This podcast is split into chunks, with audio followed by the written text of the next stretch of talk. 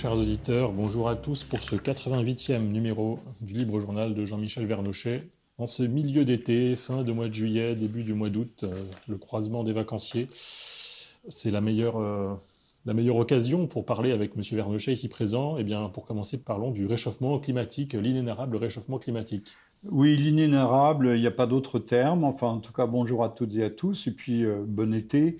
On nous annonce pour les jours qui viennent, donc les, premiers jours d'août, le 2, le 3, un, refroidissement glacial. C'est ce qu'on appelle euh, la canicule. il y a des gens qui trouvent des formules extraordinaires. D'ailleurs, en Haute-Marne, je ne sais pas si c'est le préfet, il avait parlé de canicule humide. Canicule d'ailleurs qui signifie, qui vient du latin, qui signifie petit chien. C'était référence à une, une constellation. Alors euh, maintenant, on a une dernière. Madame Rousseau nous a donné euh, une preuve supplémentaire de son génie euh, en parlant d'une température au sol en Espagne de 60 degrés.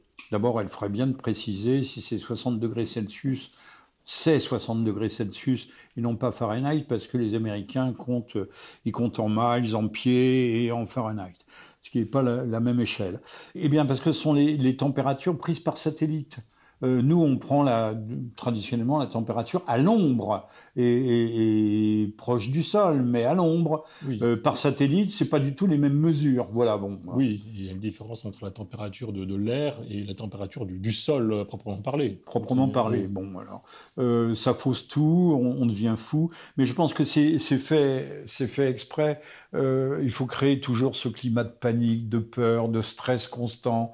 Euh, d'angoisse, d'anxiété. Euh, euh, il fait pas plus chaud qu'en 1976 ou en 2003. Il n'a pas fait plus chaud. la, canicule, si tant est que c'en était une, du mois de mai, c'était c'était une, température normale. on a vu d'ailleurs des, des, photos, un journaliste dans une rue qui nous dit la température est actuellement à 33 degrés et on voyait il y avait une pharmacie derrière avec la croix verte qui n'a pas encore été interdite, euh, remplacée par un croissant vert, mais euh, qui marquait 23 degrés Celsius.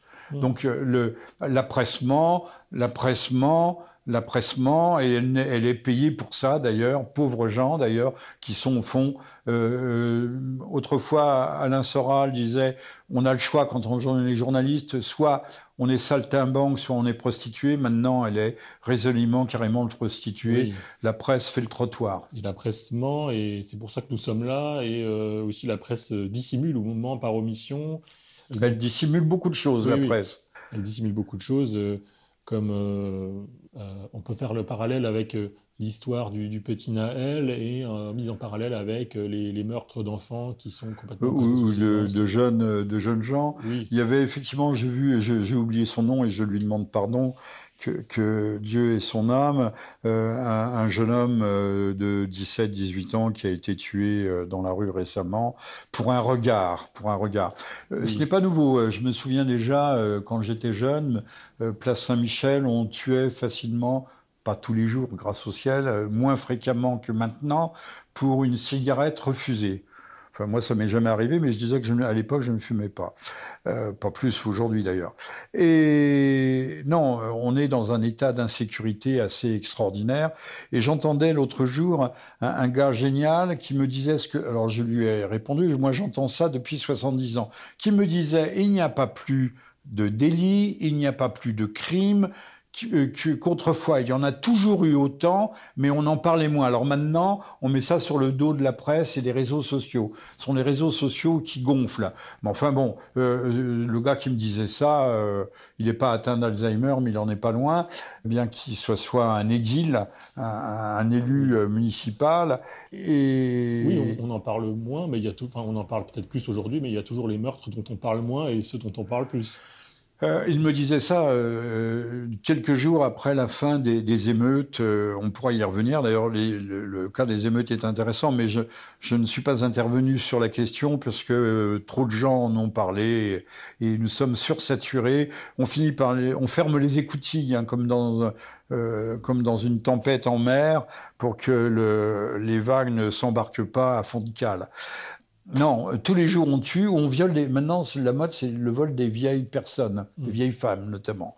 Euh, les, listes sont longues. Alors bien sûr, ce ne sont pas des centaines et des centaines, mais les listes sont quand même euh, tout à fait impressionnantes. Je rappellerai que ce, je crois que c'était un Malien qui un, un, OQTF, sous OQTF, obligation de quitter le territoire, qui tire, qui met le pied dans une porte, tire la grand-mère, jette la petite fille sur le trottoir. On ne sait pas très bien ce qu'il voulait faire avec la petite fille. Peut-être voulait-il l'embarquer dans un véhicule euh, qui avait là, pas loin. Euh, les images, euh, euh, la diffusion de ces images, somme toute très choquantes, ont été interdites partout. Ça tombe sous le coup de la loi. Oui. Ça, ça tombe sous le coup de la loi alors que justement c'est la présence de ces images qui nous fait euh, comment dire prendre conscience de la réalité. Oui, mais il ne faut pas. De même, vous savez qu'en France, les statistiques ethniques sont interdites. On ne sait pas euh, quelle est la composition ethnique de nos prisons. Euh, par exemple, c'est strictement forbidden. Les statistiques ethniques sont interdites, sauf à la direction de France Télévisions, où il fallait chasser les mâles blancs de plus de 50 ans. Oui, oui, oui, euh, le mal blanc. Ah bah, puisque vous me parlez des mâles blancs depuis 50 ans, euh, là on passe sur euh, cet holocauste cannibale avignonnaise, que vous savez, on voit une énorme mama Benz, je sais pas si elle est Benz, en tout cas mama brochette, qui se promène avec une brochette de bébés, bien sûr ils sont en celluloïd, de, de bébés humains, mais enfin c'est assez impressionnant. On sait que les blancs sont relégués sur des gradins tout à fait inconfortables, et les, les gens rire racisés, au contraire, s'étalent sur de, profonds canapés pour regarder ce spectacle qui dénonce un spectacle décolonial. Euh, alors que je rappellerai aussi que la décolonisation, c'est un référendum d'indépendance qui est intervenu dans les années 62. Euh, maintenant, 62, ça fait 60 ans, hein, 61 ans d'indépendance. Ils sont, sont toujours, comme l'Algérie a pleuré sur les méfaits euh, sur les méfaits de la colonisation blanche. Colonisation blanche, quand on avait en Afrique, je ne parle pas d'Afrique du Nord ou d'Afrique du Sud, on avait 200 000 blancs pour toute l'Afrique subsaharienne. Maintenant, on a un million de Chinois, mais l'Afrique n'est plus colonisée. Hein, je, ceci dit en passant. Donc, brochette de bébés blancs, ça ne choque personne. Hein. Hmm. Personne. Hein, le, parquet ne, porte pas plainte pour, euh, pour incitation à la haine. Pourtant, c'est une incitation à la haine. On dit que les blancs, il faut les embrocher et les manger. Euh, je ne sais pas si on les mange, mais enfin bon, on pourrait, hein, potentiellement. D'autant plus que maintenant la France perd énormément d'influence en Afrique, finalement même. Bah, alors les, méchants capitalistes français, oui, c'est vrai. Hein. Mais il n'y aurait pas de capitalistes français s'il n'y avait pas de bourgeoisie noire et décolonisée qui ont pris le relais, d'ailleurs pas forcément pour le mieux. Euh, une partie non négligeable de ces bourgeoisies euh, avait adopté les vices des blancs. Ça c'est vrai, les blancs sont porteurs de vices, mmh. mais n'avaient pas adopté leurs qualités et leurs vertus. Ça, il faut bien le dire. Alors maintenant, bah, c'est vrai, c'est le reflux euh, général. Là, on voit que le Niger euh, a eu un coup d'État. Euh, on ne nous a pas encore demandé de partir, mais ça va peut-être venir bientôt. Euh, ça suit le Burkina Faso et le Mali. Alors le Mali qui se caractérise par un truc extraordinaire, ils viennent de, de récuser le français comme langue, comme langue véhiculaire. Mais tous ces pays sont des pays composites des pays euh, mosaïques, euh, faits d'ethnies, de tribus, de, peuples, d'ethnies, euh, qui ne parlent pas toutes la même langue. Donc il faut une langue véhiculaire. Le, français était parfait. Imaginez un instant l'Inde, avec son milliard et demi d'habitants, s'il répudiait l'anglais. Que parlerait-il? Il y a des centaines de langues différentes. Heureusement, merci Seigneur, l'Inde a l'anglais pour euh, pour aller à l'université, pour échanger euh, euh, d'une d'une région, d'une province à l'autre, d'un État à l'autre. Bon, même pour pouvoir émigrer finalement et venir étudier en Occident. Bah, entre autres. Et puis je vous dis, c'est le langage véhiculaire. Si l'Afrique, c'était la langue française, je plaide pour ma chapelle, qui est la, chapelle francophone. J'ai pas dit la francophonie, la chapelle francophone. Euh, c'était un ciment, un ciment entre les peuples, à l'intérieur, de ces nations en construction, puisque euh, la, France n'a pas trouvé des nations. Euh, L'Algérie n'était pas une nation. la nation algérienne est née dans la matrice française. Il faudrait peut-être le dire et le rappeler au moment où tout le monde dégueule sur la France, qui n'a pas que des qualités, bien entendu, cette malheureuse France, historiquement, mais elle n'a pas non plus que des défauts. Donc, on va nous chasser, on nous a chassés du Mali, on sera remplacé par Wagner. Au Mali, on a déjà été remplacé par Wagner. Euh, Wagner qui se sert sur la bête. Euh, comme on n'a pas les moyens de les payer, eh ben, euh, on leur confie l'exploitation de telles mines d'or, d'argent, de diamants. Euh, alors pour le Niger, je ne sais pas très bien ce que ce sera. Tout le monde dit c'est pour la France c'est une perte irréparable. On perd notre principale ressource d'uranium. C'est faux. Depuis des années, la France n'achète que plus très peu d'uranium au Niger. Nous l'achetons au Kazakhstan et, grand secret d'État, parce que personne n'osera dire, même chez les non politiquement corrects, notre euh, uranium, nous l'achetons à la Russie. Et ça, c'est un contrat qui n'a pas été démenti, qui n'a pas été dénoncé. On continue. C'est curieux, comme les embargos sont à géométrie variable. Hein. Euh, eh oui. Euh, voilà, alors le Niger, perte de l'influence française dans le Sahel, mais bientôt peut-être la suite, ça sera le Sénégal qui est un pays musulman hein, en grande partie. Oui.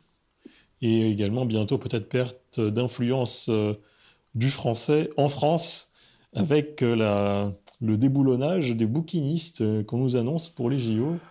Ah, vous faites bien de mettre le doigt sur cette plaie, qui est une petite plaie, mais ça fait partie du paysage parisien, des bords de Seine. Euh, les Français ne lisent plus, ben là ils liront encore moins. Alors on veut faire un village euh, des bouquinistes, mais il existe déjà un village dans le 15e, aux anciennes euh, halles, halles de je sais pas quoi, halles aux chevaux. Parc Georges Brassens. Oui, ce qu'on appelle le parc Brassens, parce qu'il allait déjeuner dans un restaurant euh, nouvelle cuisine où je l'ai croisé une fois ou deux, justement à cet endroit-là. Et il y a déjà un village des bouquinistes qui vendent cher, mais les Français ne lisent plus. Là, c'est Madame Hidalgo exagère. Euh, on pourrait peut-être mettre quelques effigies de rats sur les rebords. Ça serait du, meilleur effet. Euh, non, non, le, ça fait partie de, euh, du, pillage patrimonial. Je dis pillage, la destruction plutôt que pillage, la destruction patrimoniale de, Paris. Destruction de euh, La façade de l'opéra est couverte, et combien d'édifices à Paris couverts par de la publicité? On n'est pas obligé de mettre de la publicité. Hein quand on couvre, euh, il y a peu de temps, c'était l'hôtel de la Marine. Euh, on peut mettre euh, une, une, représentation, un trompe-l'œil qui reprenne l'architecture et qui la mette justement, qui la mette en exergue. Merci, Madame Hidalgo. Merci pour les bouquinistes. Et à quoi bon, à quoi bon vouloir accueillir les Jeux Olympiques à Paris si c'est pour justement nier et annihiler l'âme de Paris et en fait en faire une sorte de ville une ville type un petit peu sans âme euh, du monde. Ben, on veut en faire une ville non seulement euh, branchée, mais ces villes, vous savez, connectées, il y en a une au Canada où euh, l'intelligence l'intelligence artificielle, la cybernétique prennent le, relais de, l'humain. c'est le Boboland par excellence. Et, donc tout, tout, ce qui fait tâche, les immigrés, je ne sais pas si les Roms, ils arriveront à les chasser, euh, parce qu'il faut bien qu'il reste quand même des, parasites pour les touristes, des gens qui les dévalisent un petit peu. Mais on essaye de repousser vers les campagnes euh, des gens qui ne parlent pas le français, qui ne savent, qui n'ont qu'un métier, euh, qui n'ont pas de permis de conduire. que feront-ils Ils voleront des voitures. Bon, tout ce qu'ils pourront faire, c'est draguer les petites paysannes quand il en reste. Enfin, ça va pas loin, tout ça, comme activité. Euh, moi, je les ai vus euh, dans la France profonde. Ils s'emmerdent profondément, euh, ces jeunes gens immigrés. Ce qu'il leur faut, c'est du bitume. il faut leur vocation, c'est d'être macadam cow-boy, mais certainement pas d'aller dans la France profonde le temps des JO ça sera normalement, ça devrait être une foirade, et je forme des vœux pour que ces JO n'aient pas lieu. Ceci dit, les BRICS organisent des jeux de leur côté, mais ils sont sympas, les BRICS. Ils veulent pas qu'on exclue leurs, leurs athlètes, notamment les athlètes russes, même si les Ukrainiennes épéistes ne serrent pas la main à l'épéiste adverse russe qui n'a pas gagné. Euh, les, Russes donc vont faire ça à des dates, je crois que ce sera au mois de mai, au mois de juin, qui ne fassent pas concurrence aux JO de Paris. Ils sont vraiment trop bons avec nous. Je trouve qu'ils sont trop bons. Hein, des jeux, des jeux non pas panafricains, mais euh, panasiatiques, euh, panbrix, euh, où ils donneront le meilleur d'eux-mêmes. Et c'est peut-être d'ailleurs l'avenir, euh, l'avenir des Jeux Olympiques qui sont devenus une, une fête éhontément commerciale. Alors espérons que durant ce, ce mois de, Jeux olympiques parisiens, il n'y aura pas, disons, de déconvenus. Les touristes ne vont pas se retrouver face à un méchant égorgeur ou, face à une vague d'attentats, que, sais-je. Et euh, voilà. Ou, vaste, euh, ou, face, cher monsieur V, je rappelle que c'est le 88e libre journal de Jean-Michel Vernochet, ou face à des supporters anglais qui les dévaliseront, leur piqueront leur, leur téléphone portable, leur casseront la gueule. Ou des membres de l'ultra-droite. Euh, mal intentionnés. Monsieur Darmanin, d'ailleurs, nous a bien dit, et, surtout les patrons de la DGSI, Direction générale de la sécurité intérieure, que la seule et unique menace terroriste actuellement, c'est l'ultra-droite. Euh, il n'y en a pas d'autres. Il n'y en a pas d'autres. Arrêtez de fantasmer. faites attention, chers Arrêtez de faire du complotisme. La seule et unique menace, c'est l'ultra-droite. Vous avez entendu, chers auditeurs, faites attention quand vous sortez dans la rue, euh, lorsque vous voyez un type euh, un peu louche, les cheveux un peu avec les cheveux un peu trop courts. Surtout ceux qui portent des cravates, d'ailleurs. Surtout. Surtout. Costume, cravate. Alors, ben oui, on a eu ces, émeutes qui sont quand même euh, au cours des, fameux 100 jours de M. Macron. Là, il a été très discret hein, sur la fin de ces 100 jours.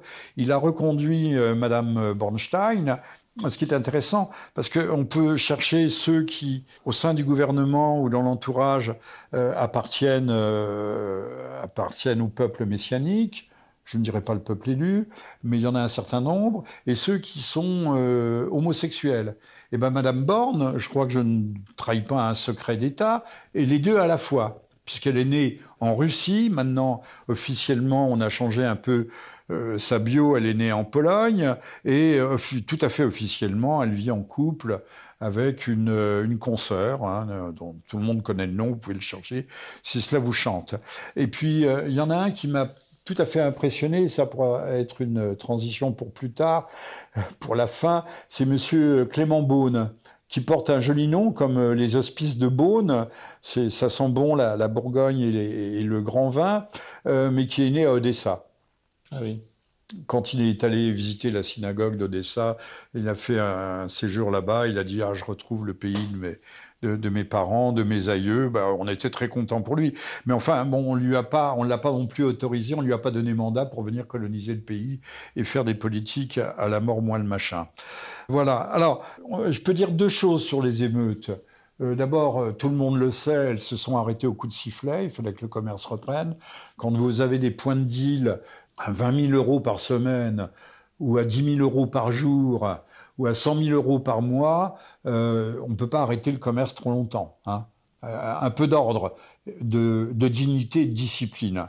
Je rappellerai d'ailleurs qu'on nous, on nous montre ces pauvres fils d'immigrés analphabètes, en fait, ce sont les super capitalistes ils ont compris ce qu'était l'ultralibéralisme euh, de nos sociétés actuelles. Donc coup de sifflet, tout le monde rentre dans le rang. Mais alors on a dit, on a dit, ah mais les pauvres, il n'y avait que 10, 30% de moins de 18 ans. Bon, ben, c'est quand même énorme. Euh, euh, on voyait les mamas qui suppliaient leurs enfants de ne pas. Euh, les mamas, on a vu, tout le monde a vu les vidéos. Les mamas étaient les premières à se ruer dans les magasins et à ressortir les bras chargés ou avec des caddies. Bon, c'est proprement hallucinant. Mm. On nous parle des il faut quand même euh, faire euh, impacter les, concepts, euh, les, concepts qui nous, qui nous pourrissent, qui nous mitent la cervelle. les quartiers populaires, les, départements pauvres. Département pauvre, le 9-3, c'est le département le plus riche de France. Parce qu'il y a des sièges de multinationales, certes, certes, mais parce qu'il y a du trafic de drogue.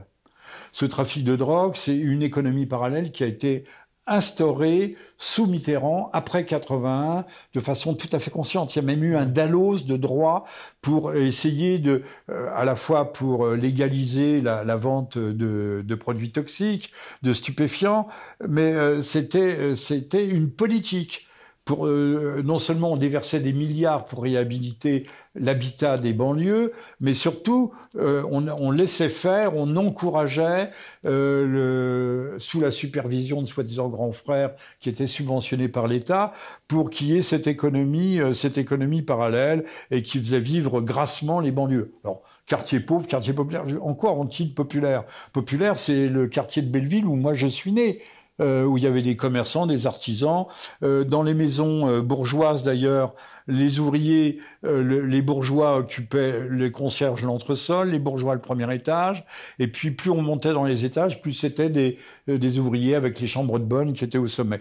Mais la, la société était, il y avait un empilement, il y avait un empilement vertical partout.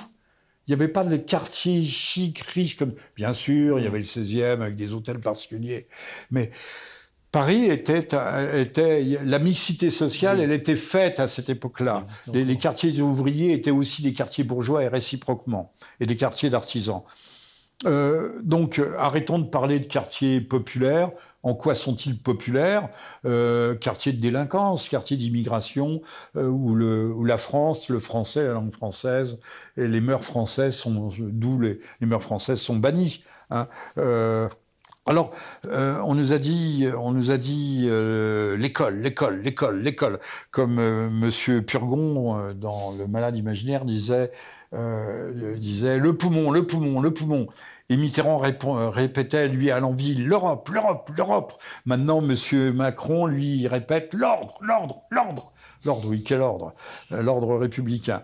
Alors. Euh, l'école, l'école, on a aussi arrosé de, milliards. Euh, il y a de plus en plus de monde. Il y a quand même plus d'un million d'enseignants en France. Je, crois qu'il y a 3 millions de, fonctionnaires, de fonctionnaires de, l'éducation nationale. C'est le premier budget, hein, 60 milliards.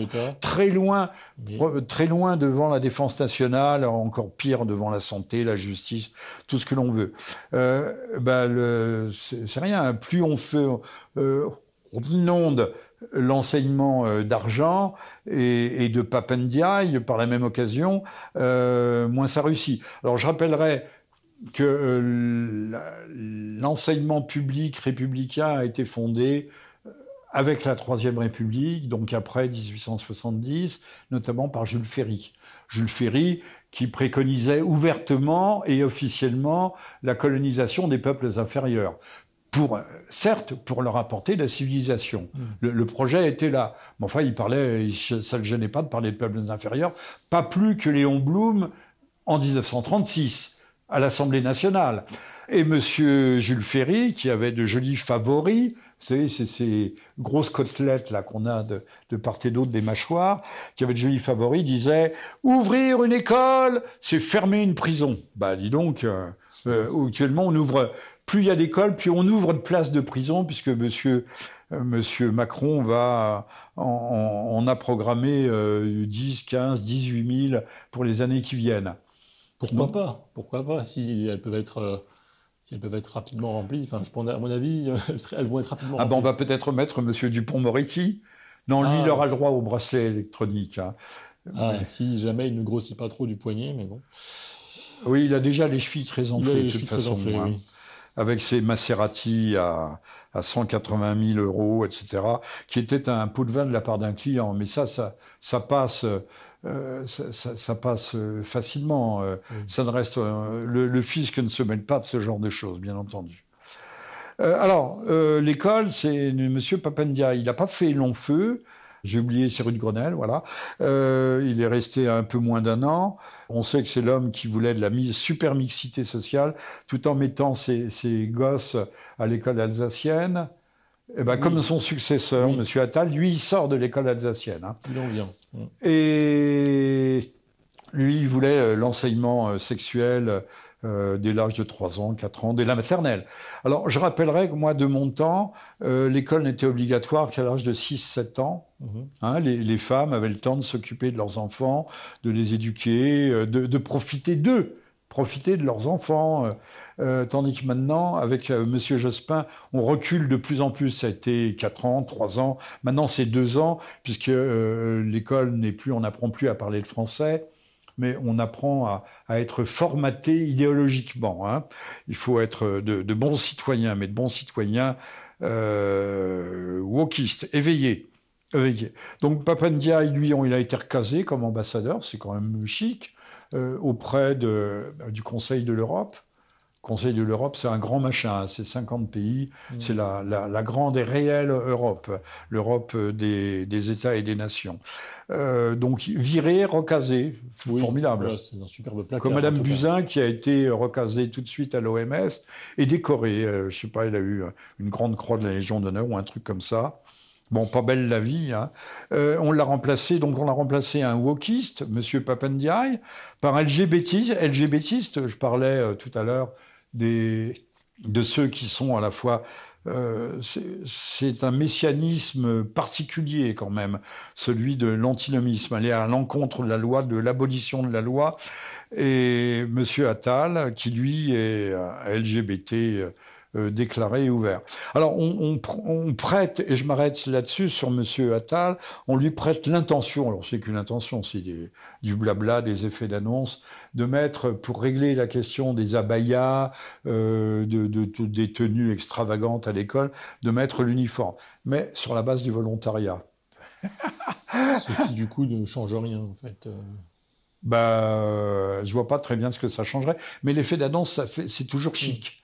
Parce que les gens, la presse relayant, euh, vont retenir l'effet d'annonce et puis, euh, et puis euh, que restera-t-il à l'arrivée? Rien. Voilà. voilà. Donc, Papendiaï remplacé par Attal, plus belle la vie. Alors, comment ne pas dire un mot quand même sur la guerre dont on nous parle beaucoup moins, mais une chose est, certaine, si, je l'ai déjà dit à, à, cette même antenne, si les Américains livrent ces armes délétères, monstrueuses, ignobles, euh, en, en, contravention et en contradiction avec tous les traités internationaux, euh, puisqu'elles peuvent rester actives pendant 30 ans. On le voit encore au Cambodge, il y a des enfants qui perdent des jambes, les, armes à les bombes à fragmentation. Hein, toutes, toutes, les sous-bombes n'explosent pas et elles restent dans le sol comme autant de, mines. Ça veut dire que les, les Américains n'ont plus de munitions, donc ils ont puisé dans leurs propres réserves. Alors ils gardent peut-être et, ils viennent d'exiger, j'ai bien, on a tordu un peu le bras à la Corée du Sud pour livrer des obus de 155. Euh, alors que l'économie de guerre et les usines, l'industrie euh, russe tournent à plein rendement.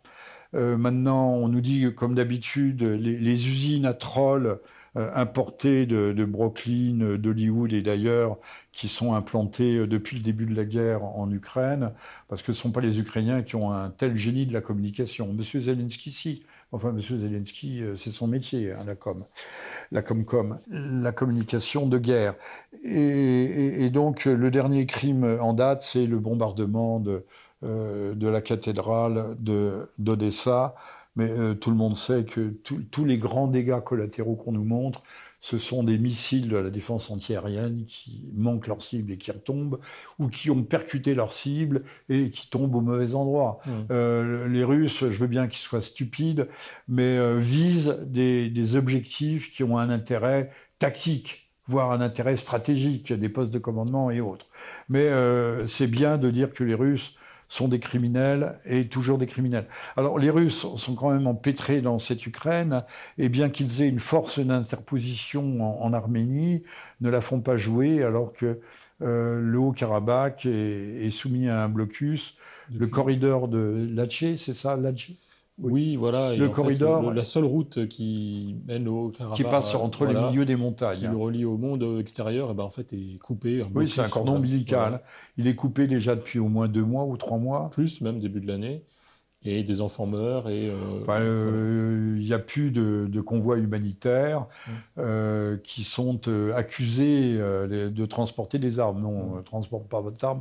Pas beaucoup dans un camion en tout cas moins que les bateaux qui quittaient le port d'Odessa avec du grain ou qui revenaient, puisque le premier gros attentat contre le pont de Kerch, en a eu un autre depuis, a été imputé à des explosifs qui étaient sortis par Odessa. qui avait transité par, par l'Azerbaïdjan, justement, qui avait fait un vaste détour avant de revenir en Russie.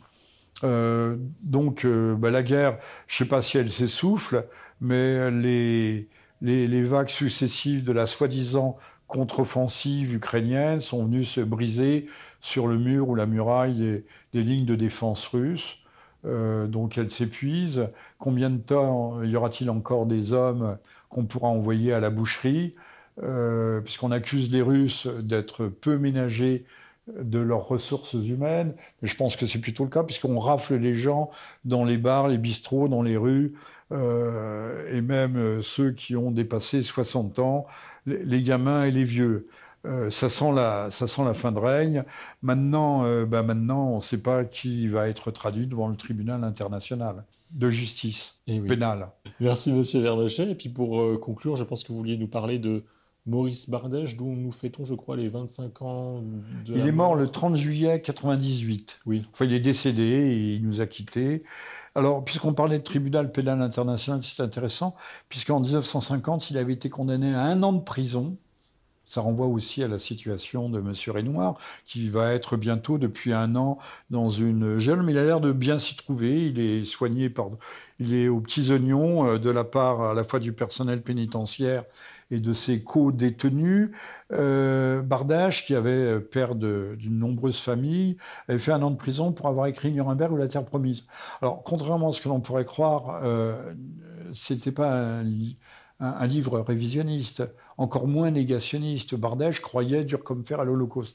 Simplement, Bardèche se plaignait dans ce livre que les vainqueurs puissent juger les vaincus. Il comparait ça euh, d'ailleurs à la justice euh, de la case nègre, du, potentat africain euh, traditionnel et, pas vraiment archaïque, qui découpe en rondelles ou en morceaux ses prisonniers de guerre. Donc ça l'avait choqué, donc il avait écopé d'un an de, prison. Il vient de publier, et ça il faut le noter, chez Contre-Culture, un ensemble d'articles euh, qui s'échelonnent de 80, de 53 aux années 80, qui s'intitule La mafia démocratique. Alors il y a à boire et à manger. C'est Bardèche n'est pas un théoricien. C'est pas un doctrinaire, mais c'est un témoin, un grand témoin de son temps.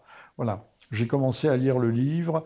Euh, ça, c'est assez rafraîchissant. Ça montre d'ailleurs euh, que les idées de, gauche et de droite changent, puisque Bardèche était pro-européen, mais il était resté peut-être sur l'idée d'une Europe allemande, euh, comme l'Europe qui était le miroir de l'Europe napoléonienne. Un, coup, c'était les Français, le lendemain matin, c'était les Allemands qui voulaient construire une Europe, mais une Europe réelle, une Europe des peuples, une véritable Europe des, nations. Et c'était donc une idée de droite, alors qu'aujourd'hui, c'est une idée euh, de gauche. Mais enfin, il faut voir ce qu'est l'Europe. L'Europe est, j'insiste et je le répète inlassablement, euh, c'est un, un, trucage, c'est un abus de langage. Quand on parle de l'Europe, on parle de l'Union européenne, euh, qui est un soviet européen. C'est le collectivisme, c'est euh, un étatisme au niveau européen, mais ça n'a rien à voir avec l'Europe, encore une fois, une Europe ce qui pourrait être une Europe confédérale, une, Europe des peuples. Exactement. Je vous rappelle, euh, j'ai publié en, en 2006 un livre, et je termine là-dessus, qui s'appelait Manifeste pour une Europe des peuples. Voilà, avec des noms euh, tout à fait prestigieux, prestigieux comme euh, Maurice Allais, le prix Nobel d'économie. Nous avions travaillé ensemble sur cette question. Et même Monsieur Dupont-Aignan, qui m'a jamais dit merci pour avoir euh, un, peu corrigé, réécrit son, son texte. Et ça, c'est la, la, petite pointe de départ qui n'est pas une pointe d'amertume, mais simplement, il faut, il faudrait s'efforcer de rendre un peu à César ce qui appartient à César et à ceux qui prêtent leur plume diligente, à ceux qui la sollicitent, à ceux qui l'ont sollicité. Voilà. Très bien, bien, merci chers auditeurs, profitez bien de votre été. Et moi je vous dis d'ailleurs à bientôt au Festival de la Réconciliation. Bon été à toutes et à tous. Et euh, encore une fois, la vague de froid arrive. Et bonne canicule humide. Merci. Au revoir.